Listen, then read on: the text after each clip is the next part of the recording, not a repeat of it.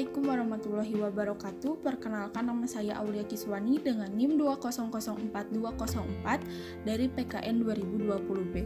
Pada kesempatan ini, saya akan membahas mengenai hakikat proses belajar dan pembelajaran PIPS. PIPS mempunyai proses pembelajaran yaitu pertama, penguasaan materi sebagai landasan kepercayaan, kedua, anak didik nantinya tidak kosong sama sekali oleh pengetahuan sosial. Ketiga, proses pembelajaran meningkatkan fenomena yang ada di sekitar anak, dapat memperkaya pengetahuan, mempertajam penararan, atau mempunyai pengetahuan sesuai dengan penghayatan dan pengalaman sosial yang nyata dialami dan diamati.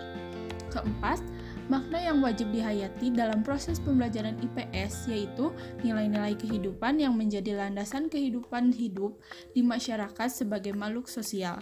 Kelima, pendidikan yang dilandasi oleh nilai-nilai yang bermakna. Adapun tujuan pembelajaran pendidikan IPS mencakup tiga aspek yaitu aspek kognitif, aspek afektif, dan aspek psikomotorik. Yang pertama, tujuan kognitif. Pembelajaran IPS lebih mengarah pada tujuan memperoleh pengetahuan, pengertian, inteligasi, dan kemampuan berpikir siswa. Tujuan kognitif ini terbagi di, ke dalam enam kelompok dasar yaitu pengetahuan, kemampuan, pemahaman, aplikasi, analisis, sistensia, dan evaluasi. Yang kedua, tujuan efektif pembelajaran IPS adalah menekankan pada perasaan, emosi, dan derajat penerimaan dan penolakan siswa terhadap materi pembelajaran IPS yang diberikan secara garis besar tujuan efektif pengelompokan ke dalam lima kelompok besar yaitu penerimaan, jawaban atau sambutan, penghargaan, pengorganisasian, dan karakteristik nilai. Dan yang terakhir, tujuan psikomotorik dapat dikelompokkan pada tujuh kelompok besar yaitu penggunaan indera, kesiapan bertindak, respon dan sambutan pembimbing, mekanisme atau tindakan yang otomatis, keterampilan yang dilakukan secara hati-hati, adaptasi, dan keaslian. Oleh karena itu, PIPS mempunyai beberapa model dalam pembelajaran, di antaranya yang pertama, model kooperatif.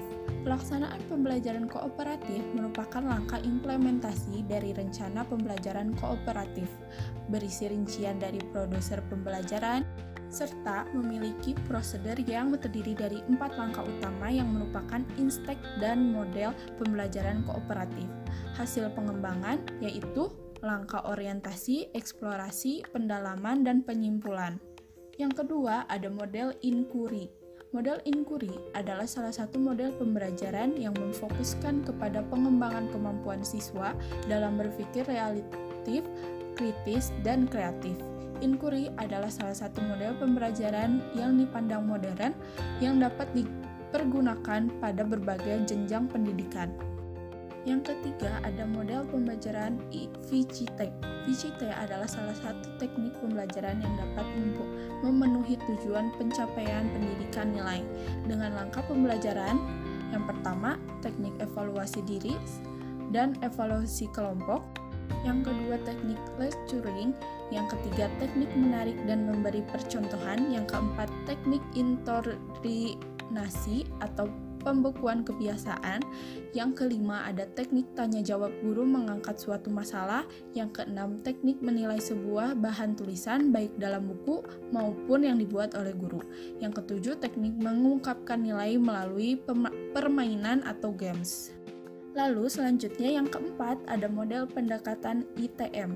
Pendekatan ITM atau ilmu teknologi dan masyarakat atau juga di, bisa disebut STS atau Science, Teknologi dan Sociality muncul menjadi sebuah pilihan jawaban atas krisis terhadap pengajaran ilmu pengetahuan sosial yang bersifat tradisional yakni berkisaran masih pada pengajaran tentang fakta-fakta dan teori-teori tanpa menghubungkan dengan dunia nyata yang integral.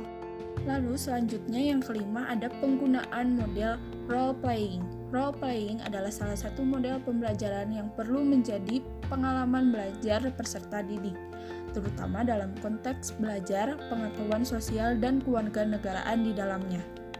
Selanjutnya yang keenam ada metode pemecahan masalah atau problem solving.